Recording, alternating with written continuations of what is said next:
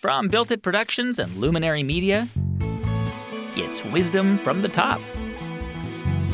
Stories of crisis, failure, turnaround, and triumph from some of the greatest leaders in the world.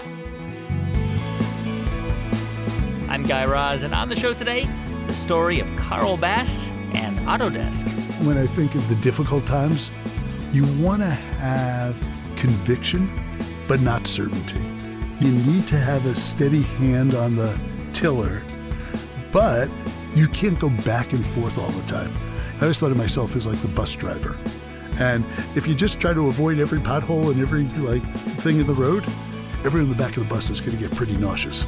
How a renegade and reluctant executive took the helm at Autodesk, steered the company out of the global economic crisis, and brought it into the 21st century.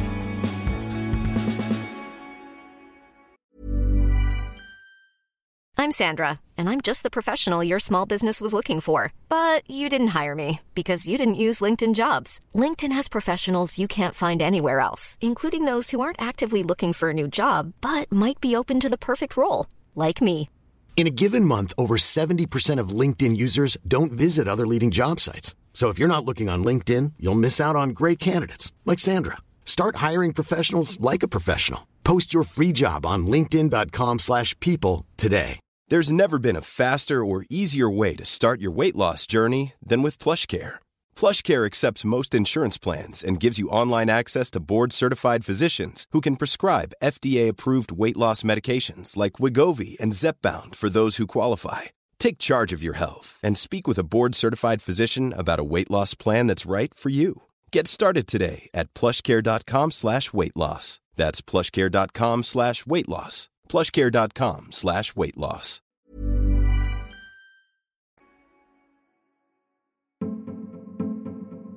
So, when it comes to leadership, there are some leaders who are practically born with it, who have the talent, the charisma, the ambition, who naturally gravitate toward the role.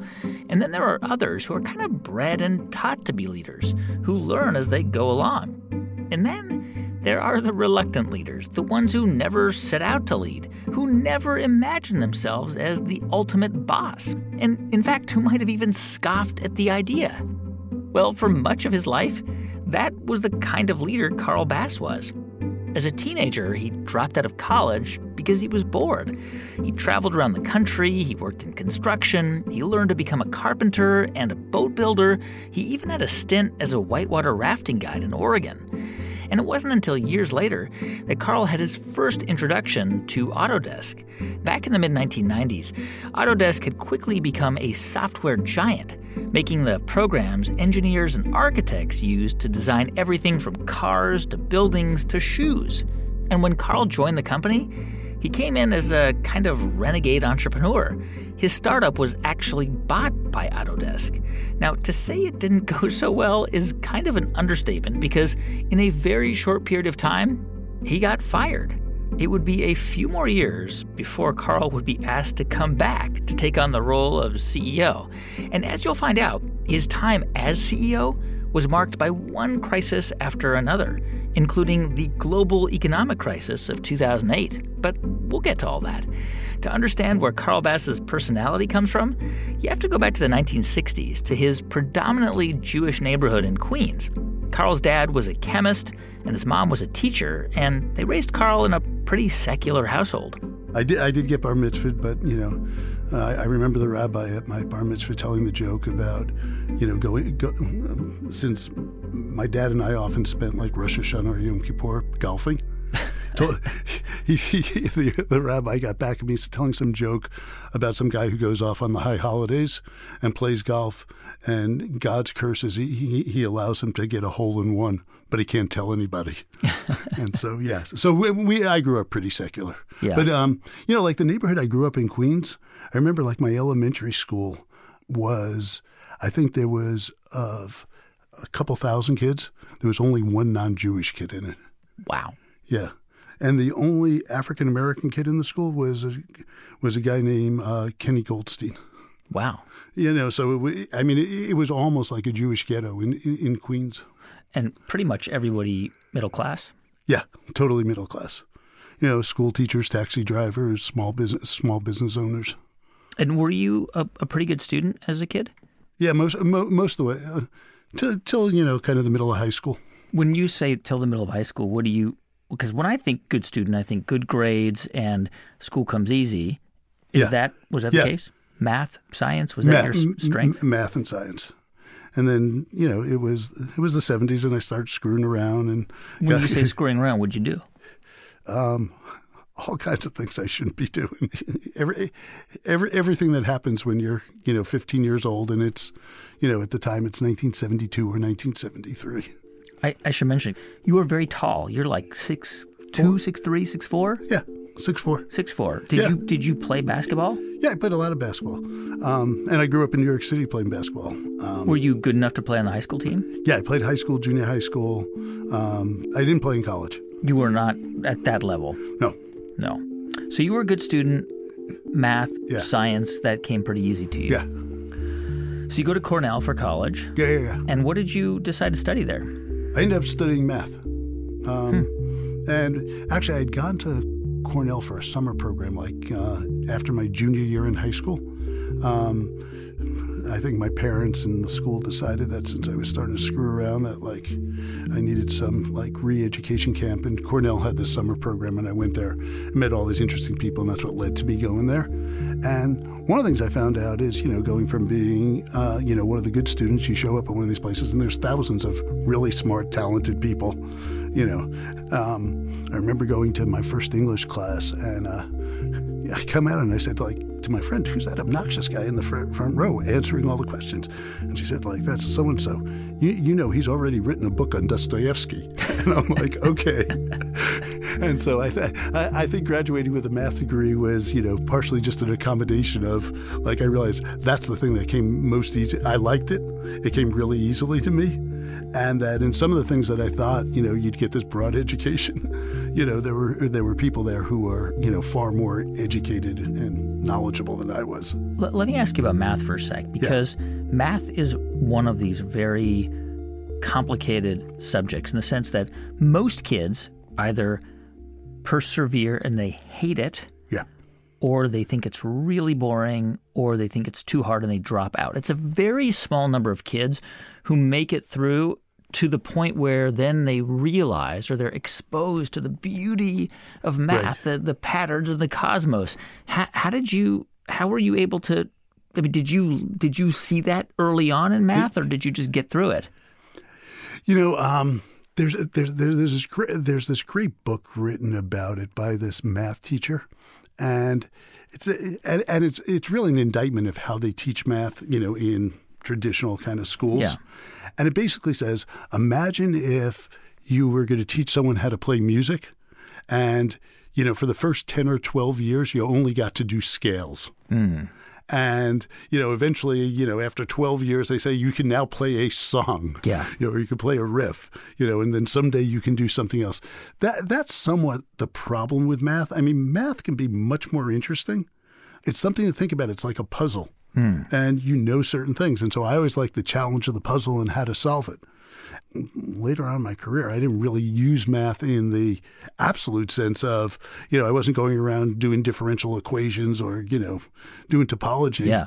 Um, but that skill of learning how to solve problems and realizing um, how to approach a problem, kind of what were the givens, what what were the opportunities when you got stuck, how to break those kind of log jams. I mean, that you encounter, you know, certainly in your life and certainly in business all the time. So you get to Cornell in the Yeah. late '70s as a math student, and um, I guess like within a year or two, you you dropped out. It's true.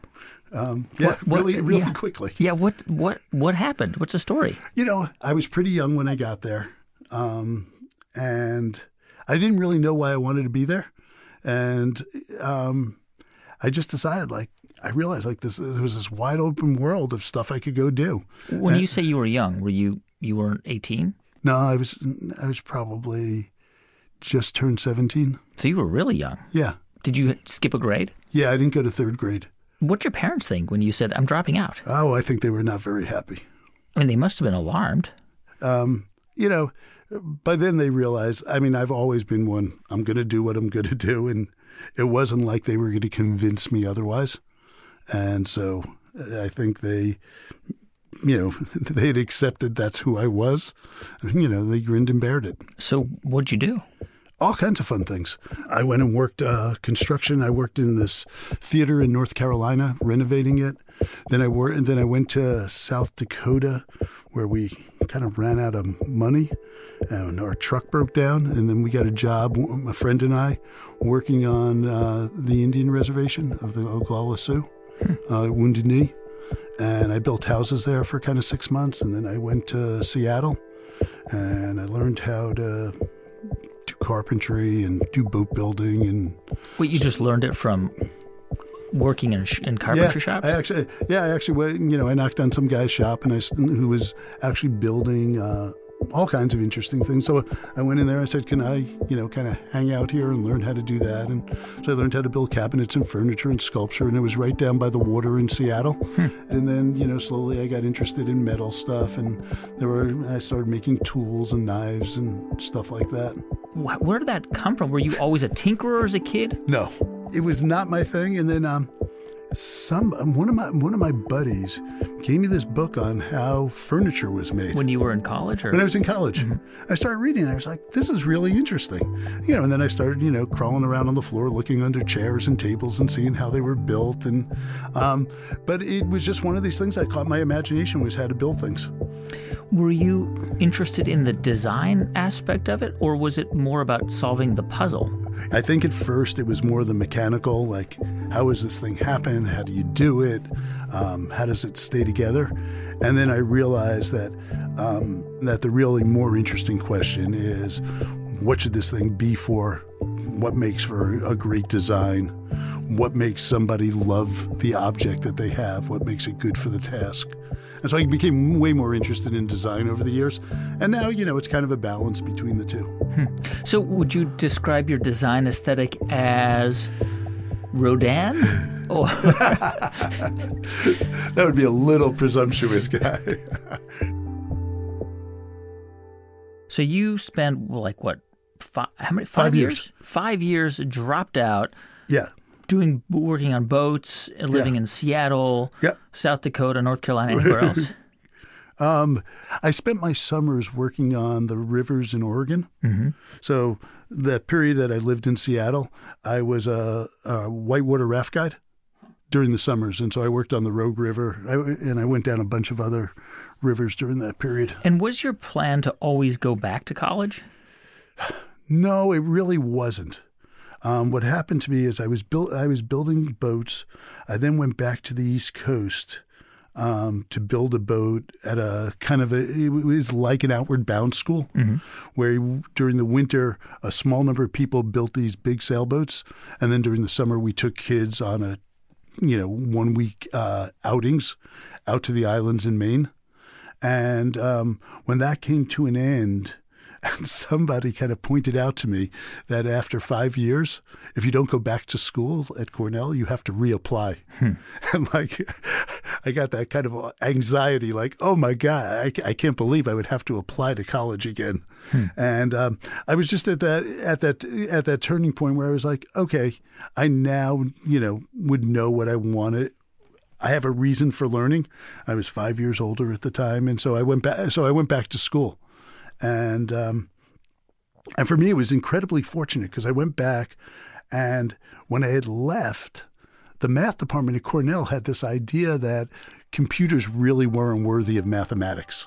That these, you know, the, these were mechanical things that real mathematician shouldn't be bothered with. Any problem you couldn't do on a with a yellow pad of paper and a pencil was not worthy of a mathematician. Hmm. I come back five years later, and to get a math degree, you have to do all this computer stuff. Wow. And so I started doing all this, you know, really just meeting the requirements for computing and doing some other math classes. And then during that period, I, I played basketball every day at lunch there. And there was a, a man there, he was a professor. His name's Don Greenberg, and he was one of the pioneers in computer graphics. And uh, one day we were getting changed after, you know, playing ball. And uh, it it was the summertime, and I was working. I had a job. I was essentially picking rocks out of a cornfield as part of some agricultural experiment. Mm-hmm. And and Don said to me, "I hear you're a mathematician, and we have this hard algorithm, and there's nobody in the lab who quite has the math skills." And, and the part that stuck with me it was like ten dollars an hour and air conditioned, hmm. and I was like, "Okay, this sounds pretty good." And so I. I went and I took a, I took a job there for the summer, and I eventually met this guy who he and I, as soon as I graduated, we started a company doing computer graphics. This was. Ithaca Software. yeah. It eventually became at the t- when we started, it was Flying Moose Systems and Graphics. So right, so really right after college with Yeah. a BA, you did not Yeah. go for a graduate degree. No, I did not. You have a BA in math. You start this software company Yeah. that in Ithaca Yeah, that that did what? What was the software it made? We really did like a consulting business. So, like one of the first projects I worked on was this idea of um, hip joint replacement. Yeah. So putting in prosthetics. At the time, it was a pretty crude, you know, kind of. It looked like a butcher shop, and they'd open you up and they'd kind of fit you on the table. And so, one of the first things we did is we took a bunch of CAT scans and did a digital reconstruction of the hip. It was so the doctor could figure out ahead of time and have already milled the prosthetic to the right size. And so it more or less fit when it was there. So you were, I mean, you were doing the tech, you were doing the coding or whatever Yeah. it was. Yeah, uh, I you was know. like typing on a keyboard. And what did Ithaca Software become? And we made a product that was a it was a software product for computer graphics that we sold to other software companies. And so what? I mean, I'm trying to imagine. This is the late '80s. What did what what could you do with computer graphics at that time? Um, surprisingly, you know, surprisingly a lot. It pales in comparison to what you can do with a forty-nine dollar gaming card on a PC Yeah, today. right? But the essence of it is all the same. Um, by the '80s, everything in automotive and aerospace, most manufacturing, even most architecture was starting to be done on computers. Uh, certainly, there was a huge amount of scientific, medical research that was being done with computers, and computer graphics became, you know, the avenue by which you looked at it. Wow. And and was just a small group of people who were running this company. You didn't get, get a bunch of investors and try to scale no, it. we didn't. No, we didn't at all. It was re- it was really my friend and my friend and I started it. A bunch of others joined us, um, and we ran it from about oh I would say from about 1983, and um, in about 1990 we got some investment. Um, we got an investment from a company called Autodesk, and um, for about two years, they stayed as a minority investor in the company. And then about 1992, 1993, I believe, is Autodesk actually acquired Ithaca Software. So this is obviously a huge turning point. 1993, this little software company you have created that grows into this thing that is interesting enough for a company like Autodesk. Yeah. Um, and and for people who don't know what Autodesk does, just how do you describe it? Autodesk uh, makes engin- you know engineering and architectural software. So it's software that people use to either design things like buildings and roads and bridges, or cars and airplanes. And it also has software that's used in the making of most of the world's uh, movies and games. So like big blockbuster Hollywood movies Yeah. and, and some of the most notable buildings in the world may Yeah. have or probably did use. Yeah, almost certainly. I mean, I remember one day being with the guy who ran uh, sales for us in China, and we were standing up in like the Jin Mao Tower looking out, and he said, almost every one of these buildings w- w- was designed using Autodesk software. Wow. At Yeah. that point, um, what did you what did you know about Autodesk? Um, I had a very uh, kind of nasty view in the sense of we were doing this really sophisticated stuff like trying to help scientists predict earthquakes or find oil or you know implant prosthetics and it was working on these high-end workstations. Autodesk as- as many of the companies at the time adobe would have been one microsoft you know had really um, they they had a vision of what the pc could become.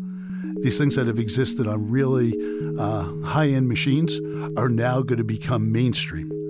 Um, and I remember I, I went to a trade show and I walked over and I saw for the first time Autodesk's main product, which was called AutoCAD. And I was laughing because we were doing, you know, what I thought was very sophisticated interactive 3D graphics. I watched AutoCAD and I, I looked at my friend. I said, I could actually draw faster than the computer is.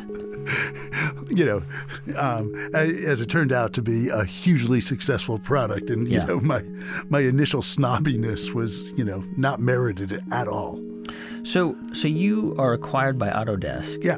And at this point, you become an Autodesk employee. Employee, yeah, and a bad one at that. Okay, but before we get there, what what was that like? I mean, going from a small shop like Ithaca Software to Autodesk, which presumably was bigger at the time. Yeah, yeah. I mean, the, the company is way bigger than we are. Yeah. I mean, we're a company doing five, five, ten million dollars in revenue, and this is a company doing hundreds of millions of dollars Wow. of revenue. It's well known. We're not. It has thousand employees or something. You know, so uh, maybe two thousand. Uh, so it's a completely different scale company. Well, how did you fit into that culture, going from a small shop to this big organization? Um, it being a bigger, more mature company kind of ruffled all my feathers the wrong way. You know, I just I had the mentality of running a small company. Number one is in a small company, you get to hire each of the people. So we had like this amazing team of really smart people that we had carefully cultivated. And you can do that when you have this many people. And instead, you get there and, you know, there's much more process, there's much more bureaucracy. You know, in my mind, there's a lot more stupidity. Hmm. Um, the best metaphor I have for it, it's like a small ball peen hammer and a hmm. big sledgehammer. Hmm. And I just came to terms with, you know, kind of this thing that in your startup, you can do whatever you want. You can be, you, you know, you can do something different tomorrow. You have 17 jobs in a single day. You're as nimble, as agile as you possibly could be, but like each time you swing your little ball peen hammer, you make a tiny little dent Yeah. big companies, and you know, to, today's tech is even more so. They are behemoths. They're hard to turn. They're not agile at all, but they have a huge impact on markets. They have a huge impact on the world, and so you make this trade-off of how do you ma- how do you make the battleship move in order to have a big effect? Yeah. So you went from a skiff to an aircraft carrier. Absolutely. Yeah. Um, clearly, you you you didn't immediately, instantly gel with the culture because I think within two years you were kind of out. You were pushed out. Yeah, I got fired. You got fired Yeah. in 1995. Um, what what happened? You know, I, I I had been there, and part of like many of these deals, when you company gets bought, you agree to stay, and I agreed to stay for two years, and uh, I, I I was pretty vocal about the things that I thought were being done poorly at the company, and they had gotten a new CEO. Um, I was I was her, her name's Carol Bartz, and I didn't really ever hold back my opinion about what I thought was good and what I thought was bad. Like in in in sort of team meetings because presumably when you were hired, you were hired on as an executive.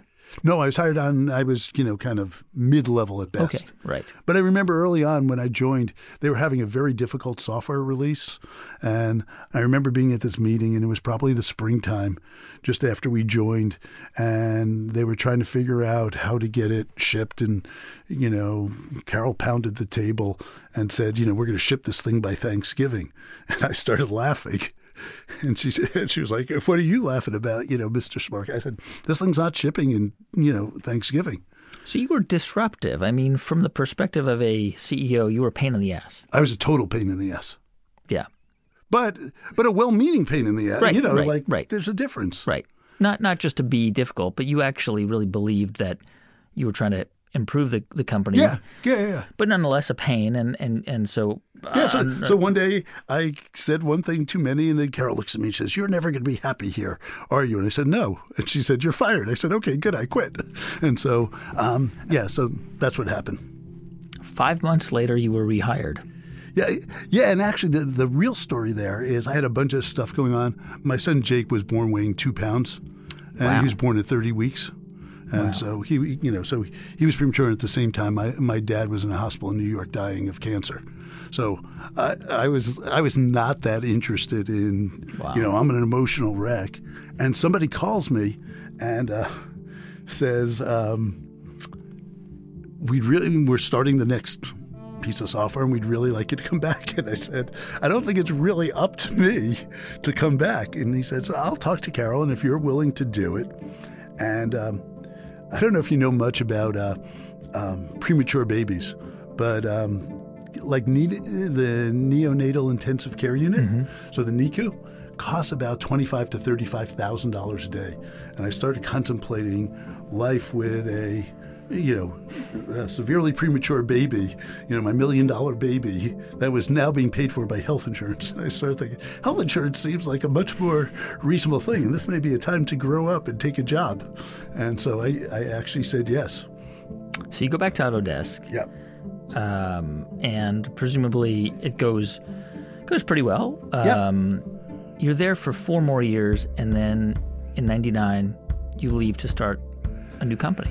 Yeah, I do. I, we spin out a company. We have some technology at Autodesk. I think it's going to be useful in the world, and we we, we spin it out. '99 is the dot com boom. Hmm. There's lots of money available. For What was the company doing? This it, was Buzzsaw. Yeah, it was called Buzzsaw, and it was for doing um, managing construction projects online. So, so Autodesk did not have software like that. No because Autodesk was design software. It's really about, the design and engineering of the buildings. This was like project management. Yeah, exactly. And so we decided that this was the next logical step, and it wasn't close enough for Autodesk to do, and it'd be better done separately. And there was a lot of money, and so we went out and we raised venture capital. We took some employees from Autodesk. We hired several hundred other people, um, and we ran the company for two years. Two, you know, the dot com bust comes. Um, we kind of run out of money and Autodesk decides to buy it back. So it wasn't like this was a huge financial success. No, it was not a financial success at all, but we we were onto something. Yeah, and we we were two things. I mean, we ran into the challenge of there was no money available in 2002 for financing anything, hmm. and then the the second part of it was um, we were definitely too early for the market. So do you remember feeling stressed out during that time when when you were watching the finances of the company? Yeah. You're always trying to balance the needs of your customers, your employees, and your investors. And that's a nonstop thing in certainly any public company. And the interests of those three constituencies are pretty aligned. Hmm. You get to a time like that and you realize this is really a zero sum game and you can't make everybody happy. Yeah. And that's probably the most difficult thing.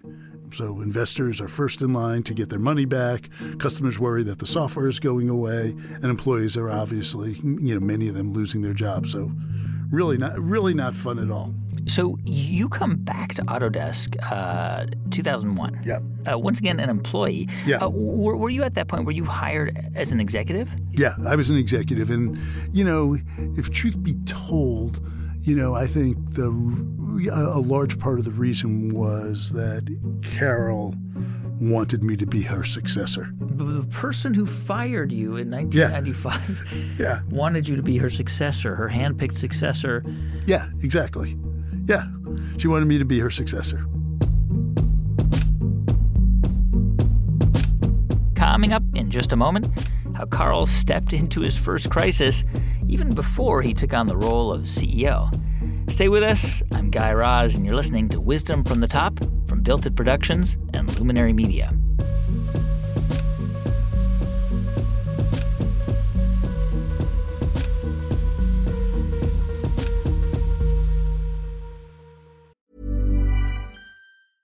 I'm Sandra, and I'm just the professional your small business was looking for. But you didn't hire me because you didn't use LinkedIn jobs. LinkedIn has professionals you can't find anywhere else, including those who aren't actively looking for a new job but might be open to the perfect role, like me. In a given month, over 70% of LinkedIn users don't visit other leading job sites. So if you're not looking on LinkedIn, you'll miss out on great candidates like Sandra. Start hiring professionals like a professional. Post your free job on linkedin.com/people today. Many of us have those stubborn pounds that seem impossible to lose, no matter how good we eat or how hard we work out. My solution is PlushCare. PlushCare is a leading telehealth provider with doctors who are there for you day and night to partner with you in your weight loss journey. They can prescribe FDA-approved weight loss medications like Wegovy and Zepbound for those who qualify. Plus, they accept most insurance plans. To get started, visit plushcare.com slash weight loss. That's plushcare.com slash weight loss. Hey, it's Ryan Reynolds, and I'm here with Keith, co star of my upcoming film, If, only in theaters, May 17th. Do you want to tell people the big news? All right, I'll do it. Sign up now and you'll get unlimited for $15 a month in six months of Paramount Plus Essential Plan on us. Mintmobile.com slash switch. Upfront payment of $45 equivalent to $15 per month. Unlimited over 40 gigabytes per month. Face lower speeds. Videos at 480p. Active Mint customers by 531.24 get six months of Paramount Plus Essential Plan. Auto renews after six months. Offer ends May 31st, 2024. Separate Paramount Plus registration required. Terms and conditions apply if rated PG. Generative AI is not a one size fits all. If you're powering a customer chat experience, you need instant speed at low cost. If you're doing complex R&D or advanced analysis, you need frontier intelligence. The Claude 3 model family from Anthropic offers a model for every task and budget. Claude 3 Opus sets new industry benchmarks for intelligence. Sonnet strikes the perfect balance between speed and skill. And Haiku is the fastest and most cost effective model on the market. Join the thousands of enterprises who trust Anthropic to power their AI solutions. Visit anthropic.com slash Claude today.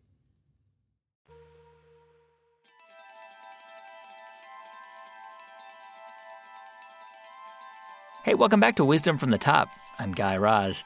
So it's 2003, and Carl Bass is back at Autodesk for the third time. But this time, it's a little different. This time, he's being personally groomed to lead the company by outgoing CEO Carol Bartz. And from the outside, it seems like a surprising decision, but it's one that Carl finally feels like he might be ready for.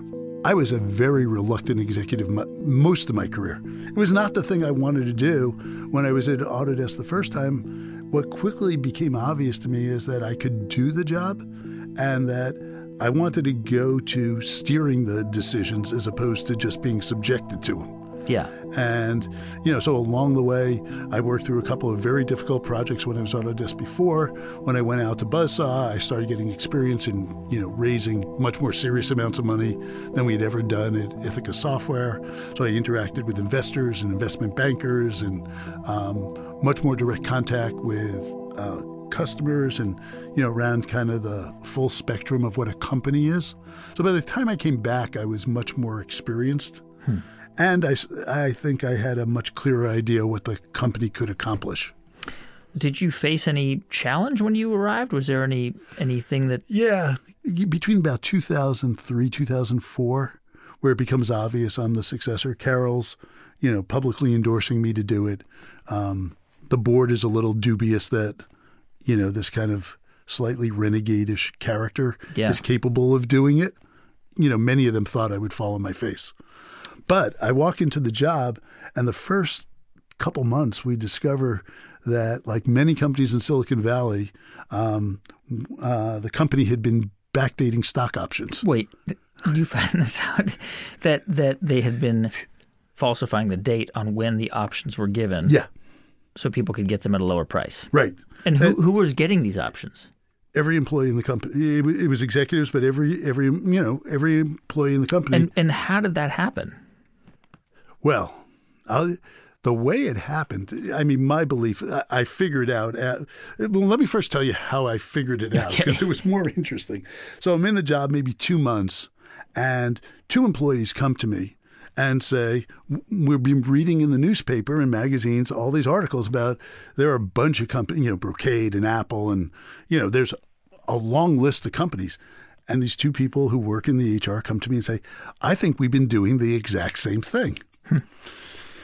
I thought about it as a mathematician. I said, let me first find out if this is true.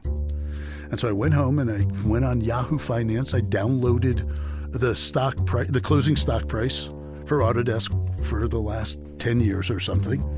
And um, I would look at each month in which we handed out options and see if you had a price that was near the high or the low.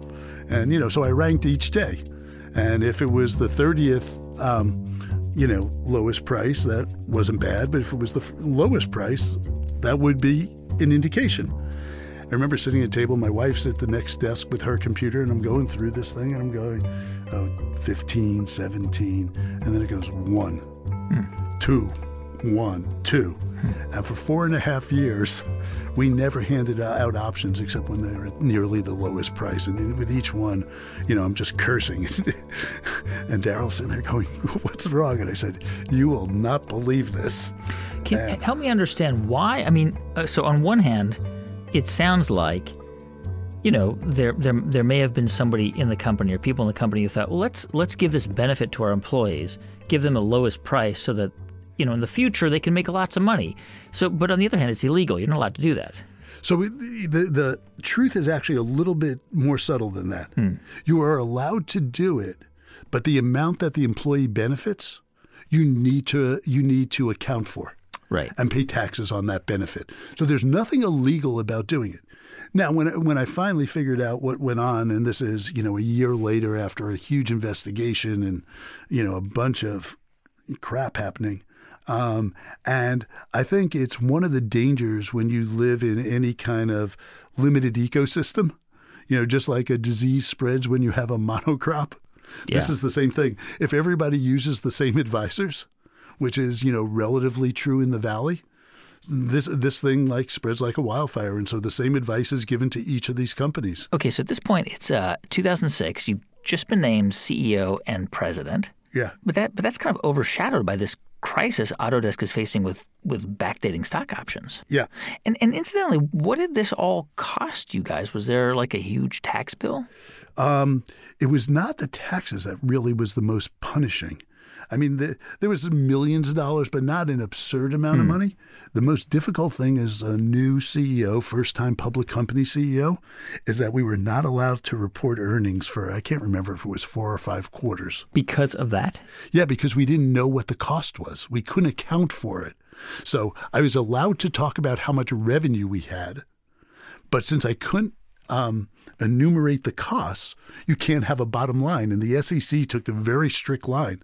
And so there's nothing like, you know, I mean, showing up at your first day, you know, at the dance and you can't perform. So if you could not report your earnings, what did that do to your share price?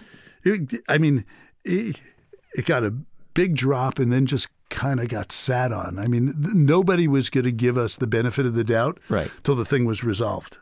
And unfortunately, and this was one of the difficult things, is our board reacted really badly. To what? To that decision? To the news mm-hmm. and how to investigate it and what they thought the like right response was. Do they think your response was not the right response? Well, there, I mean, at the end, one of the advisors said, Your circumstances were actually not nearly as bad as many of the other companies, but your board was a hundred times worse. and they basically wanted to fire the two HR people who reported it. Hmm. That was the board's answer. It was kind of this moment of truth where I just said, I'm not doing that. And there's this interesting dynamic where the board can fire the CEO, yeah. but they can't actually fire employees. Right. And so I just you know, uh, went at it with the board for months. And I said, I am not firing the people who, by all accounts, um, when they suspected something was wrong, they came forward. And this is one of the difficulties of public boards. But I mean, they, they, they had this whole cover their ass mentality about it, mm. you know, and they kind of rationalized like the SEC is going to demand that we fire employees. And I'm like, I don't care what they demand. This is not the right thing to do. And so we, we had this standoff. And I think it, it taught me a number of lessons about difficult times. One of the things is you got to know what's right and what's wrong. Hmm. Yeah, and I mean that in an, you know an ethical moral, moral sense of what is the right thing to do in this situation. Um, the other one I learned is that one of the most important characteristics um, that I to this day look for in boards that either I join or you know when I invited people to join our board was it was people that I wanted to be in the foxhole with, you know, when the crap hit the fan. But let me let me ask you about the board for, for a moment because this is a big this kind of casts a shadow over your entire tenure as CEO. Um, you are ultimately answerable to the board. Absolutely. And you can't pick them. You can't. You can maybe suggest some people or maybe engineer some people, but you cannot pick who's on the board.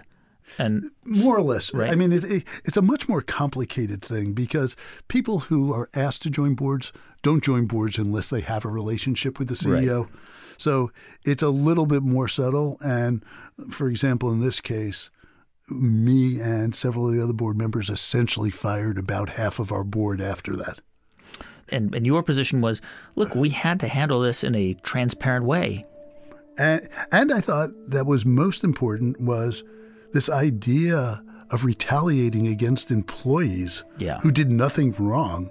I just wasn't going to be part of it. And, you know, and if it meant they were going to fire me, I said to him, you know, multiple times, you can fire me and then you can hire someone who will fire them. You know, it's the Saturday Night Massacre.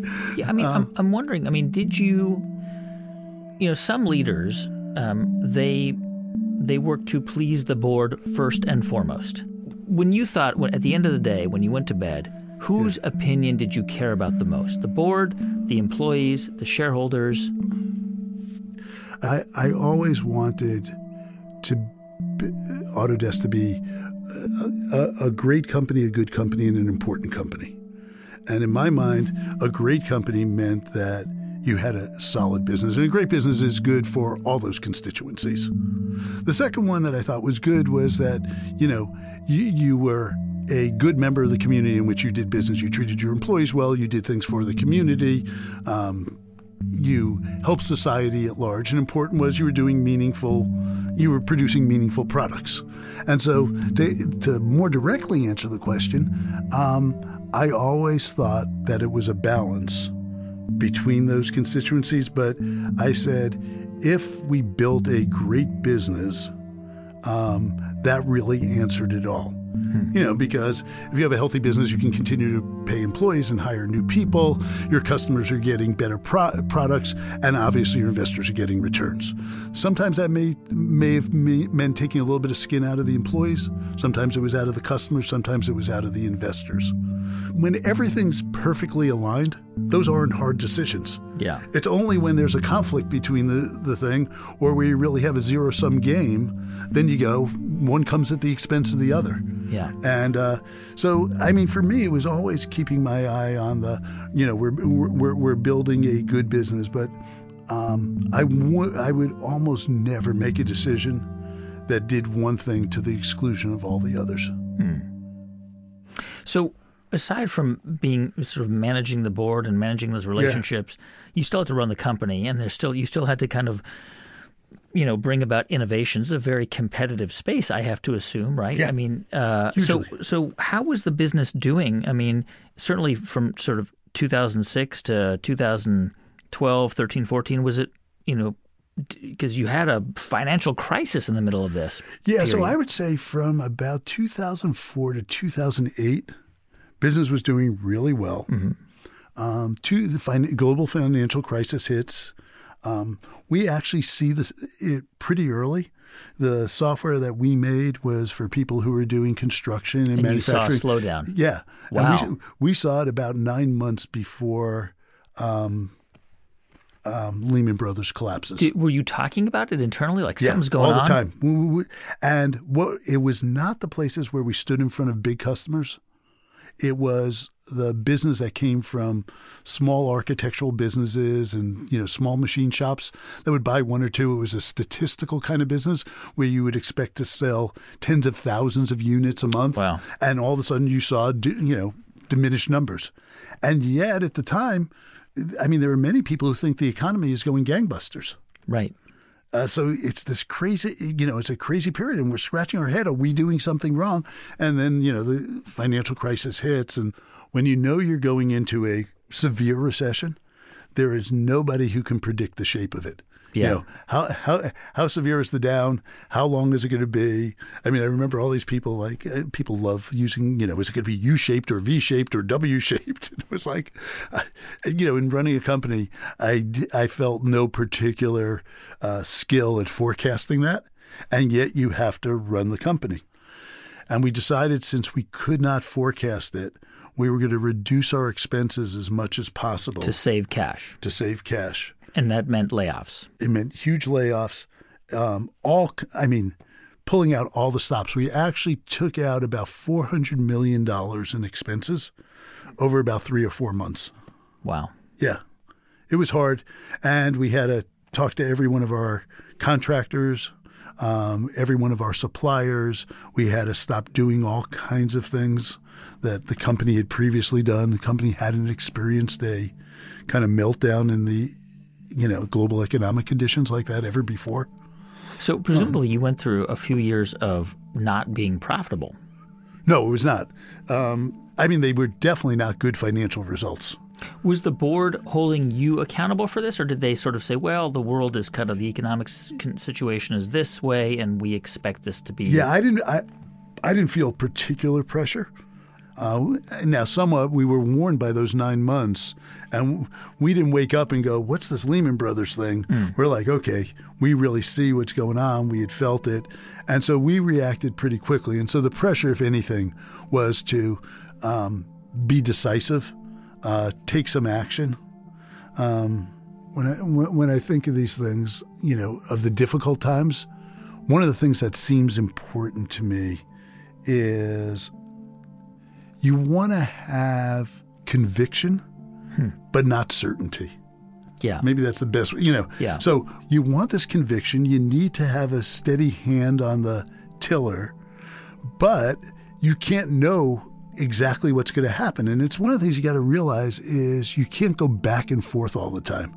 You know, and the the the thing that was always in my head, I, I always thought of myself as like the bus driver.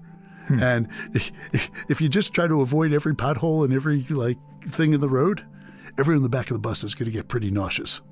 And so, as a leader, you have to be responsive, but but you you can't just wake up every day like you can in a small company because people really do get you know uh, you know sick following you. Yeah. So how how long before you pulled out of that that situation? Was it was it a few years? Was it you know 2010, 2011? Yeah, it was, it was by 2010. And it, you know what? I actually had this idea when the markets tanked. Um, Autodesk stock hit eleven dollars. Wow. I actually ran around Silicon Valley trying to find enough people to raise money to buy the company. At this point, the company's doing $2 billion in revenue and had a billion dollars of cash in the bank, and you could have bought it for, for $2 billion.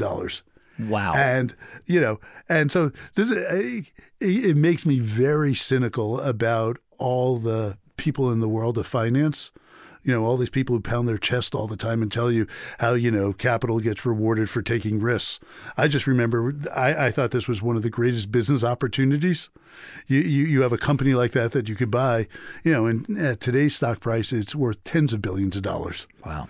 Um, but there was no i mean you got to remember global financial crisis was severe people were going out and you know buying bullion you know they were putting gold yeah. in safes in their garages and you know and, and, buying automatic weapons to protect themselves it was so crazy um, and and as the CEO, your you felt like it was your responsibility to at least go and find a potential buyer yeah. if the company was going to go under. Yeah, I was like, I thought it was a reasonable thing to explore because I hmm. thought this thing, I mean, the way I looked at it, either the world's going to come to an end as we know it because the economic system's going to collapse, or this business is going to be fine.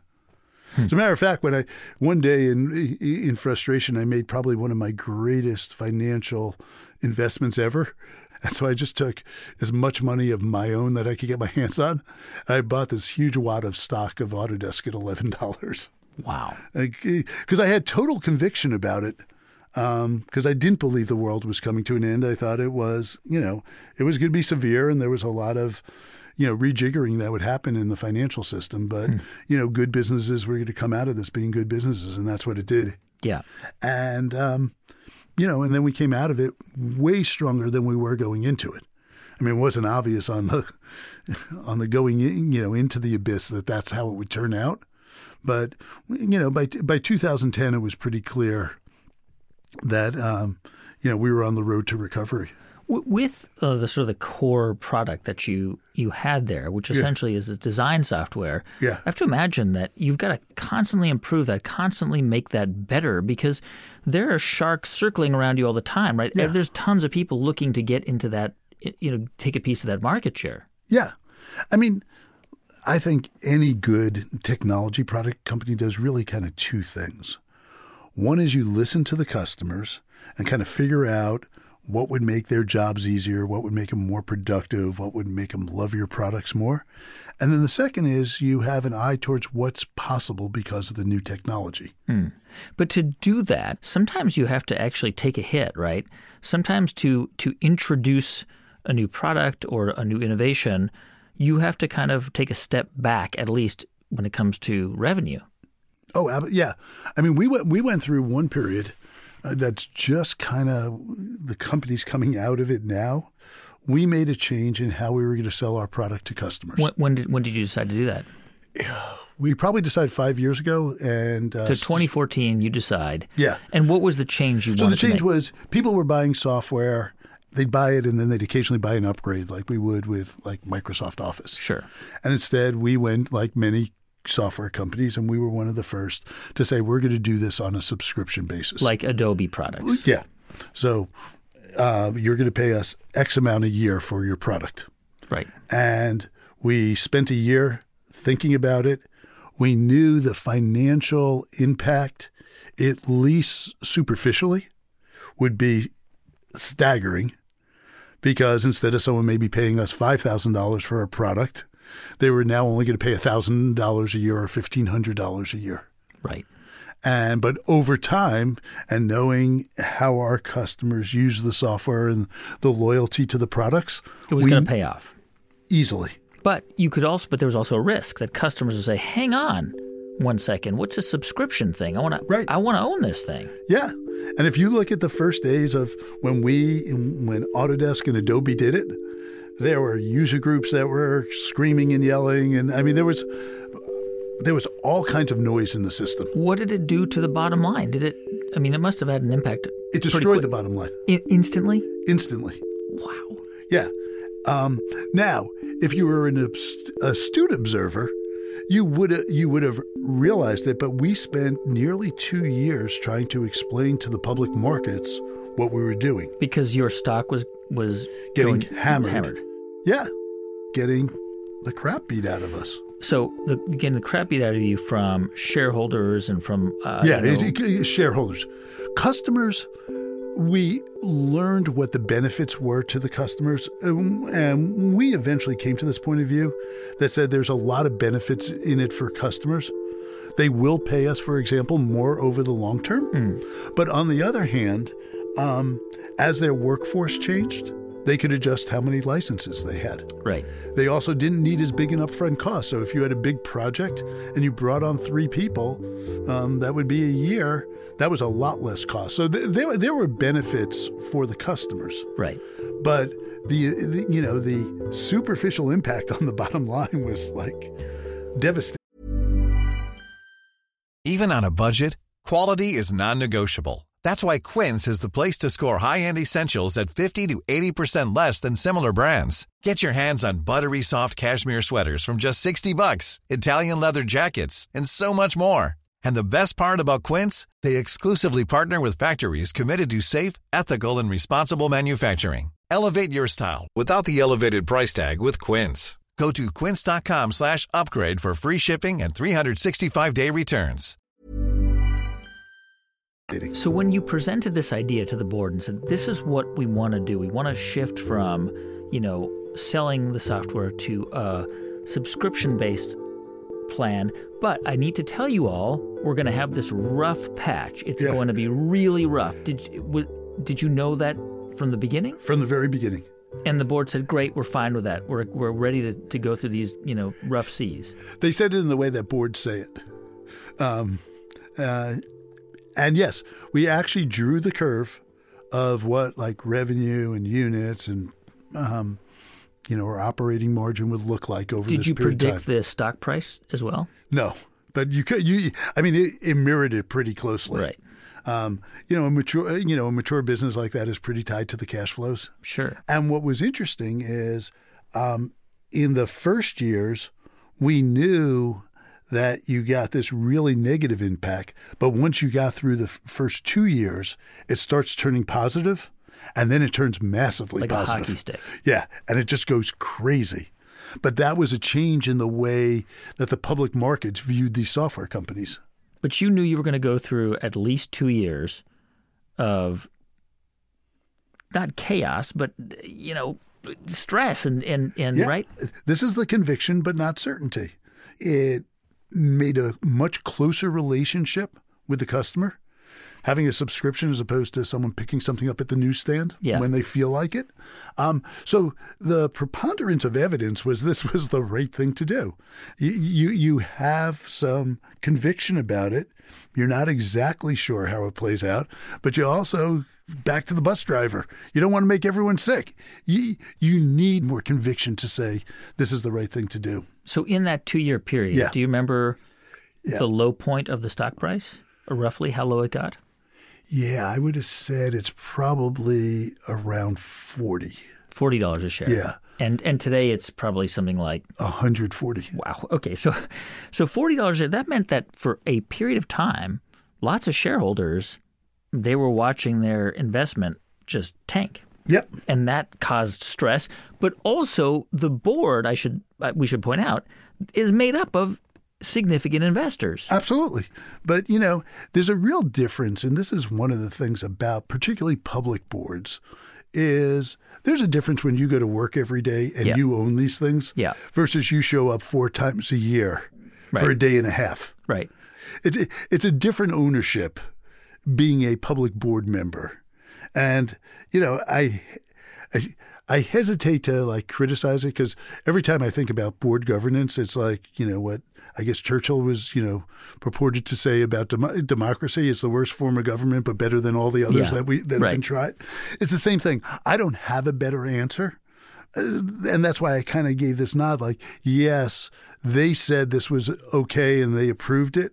I'm not sure they really understood it in their gut the way we all understood it. Yeah.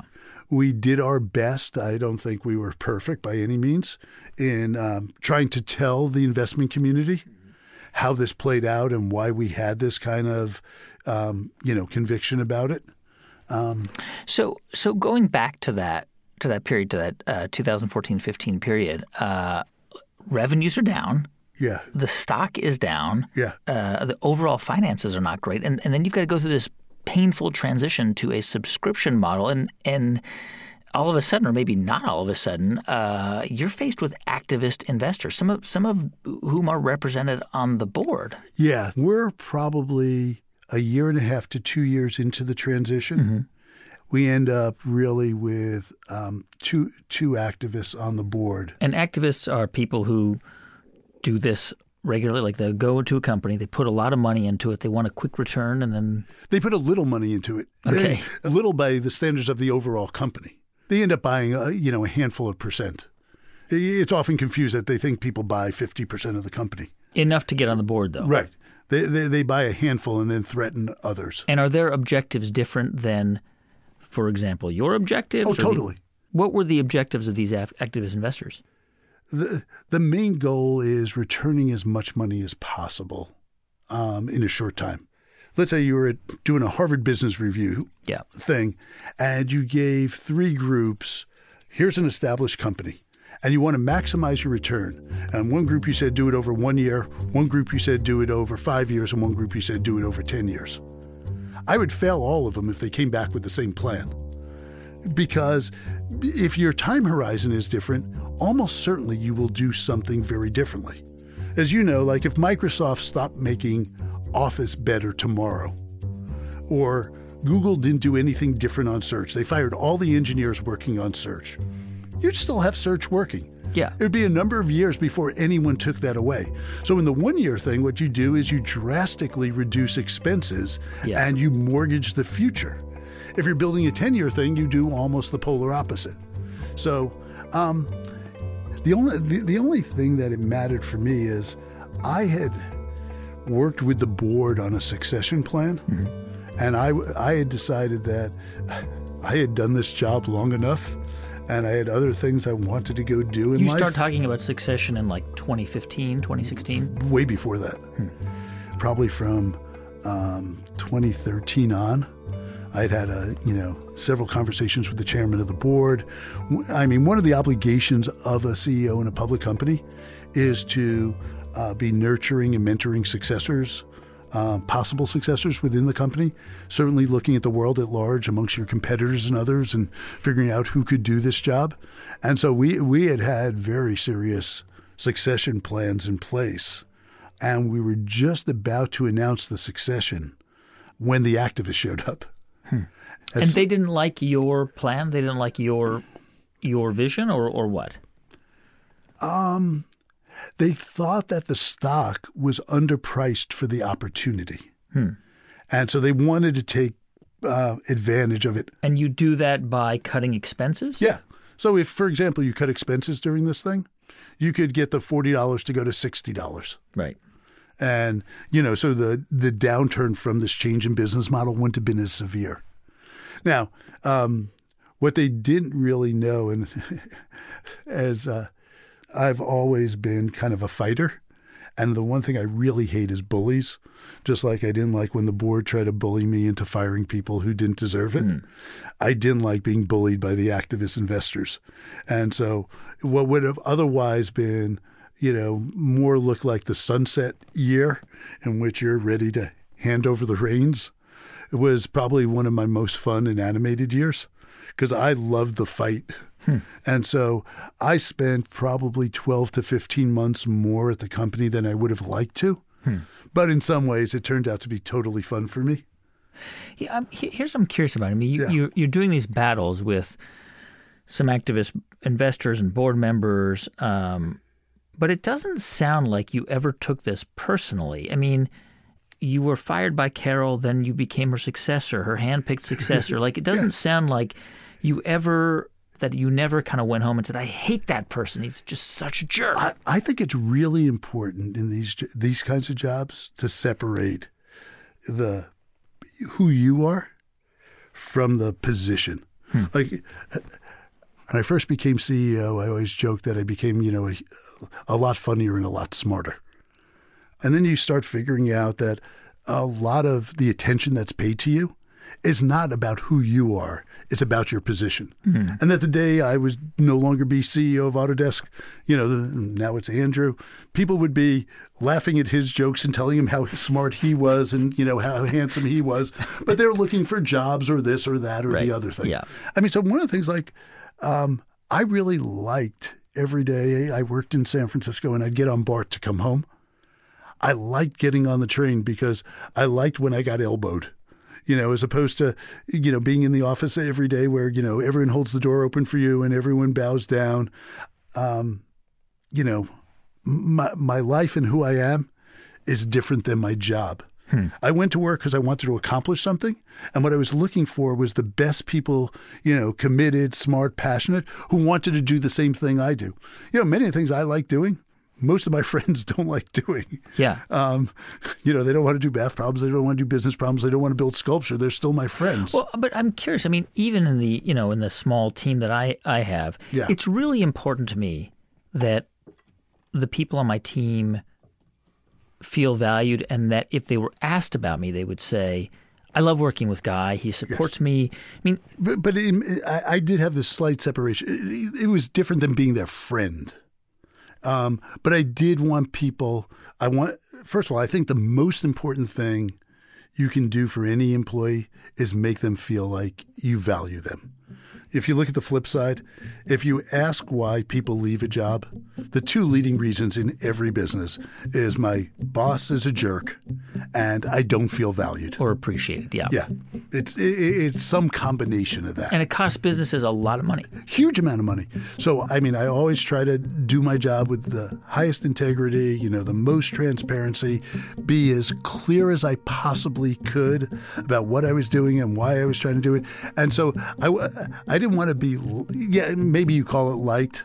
I mean, look, at the end, when I finally said I was stepping down and, uh, you know, and people at parties and sent me stuff, or I, fi- I finally took a look on Glassdoor and you know I had this like super high. Re- it certainly makes you feel good about what Sure. you do, but you know I was always like, if you're a great pitcher, you didn't have to wake up on Monday morning and read what the sports writer wrote about how you did it. You know, did Mariano Rivera have to know whether he did a good job last night or not? And I felt it was always my job as a professional to be very self critical and be self aware, you know, and being open to feedback. But I didn't need that outside kind of validation of it. What, what's your biggest self criticism about your management style? Um, I'll be a little coy in the sense of the thing people always said to me that I was I, I, I was worst about was giving praise. Um, that you didn't do it enough. I didn't do it enough. And uh, at one point, someone made it clear. We had this one room where we used to go in and prepare important things. And on the wall, one day I walk in and there was like Carl's grading system. And it was like A, acceptable, B, barely acceptable, C, crap, D, dog shit, and, you know, F is F and awful. You know, and I was like, am I really that bad, guys? You had this grading system on your. so someone had just written it on I the see. whiteboard Okay. as a joke. And I just looked at them all and I said, Am I really this awful? And they said, Yeah, kind of. You're, you're, you're kind of that awful.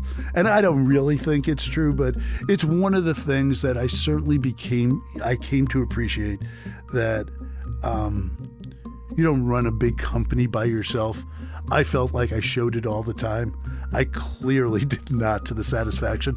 And it's such an easy thing to do. Yeah. Particularly when you feel that way. So it's like, it's stupid and stingy on my part to have not done that. I think effective leaders have to be self aware to be You a better, to become a better. Yeah, particularly when people are treating you as, you know, though you walk on water Yeah. and y- your ideas are better. You know, and so many leaders come in with this idea that the, their job is to be right. And, you know, having, you know, gone to the other side of the journey, I realize like that's completely the opposite of what you need to be. You know, ma- many CEOs are treated like they're the smartest person in the company. Yeah. I would guarantee you that as smart as any of the people you and I could name, none of them are the smartest person in their company. Yeah.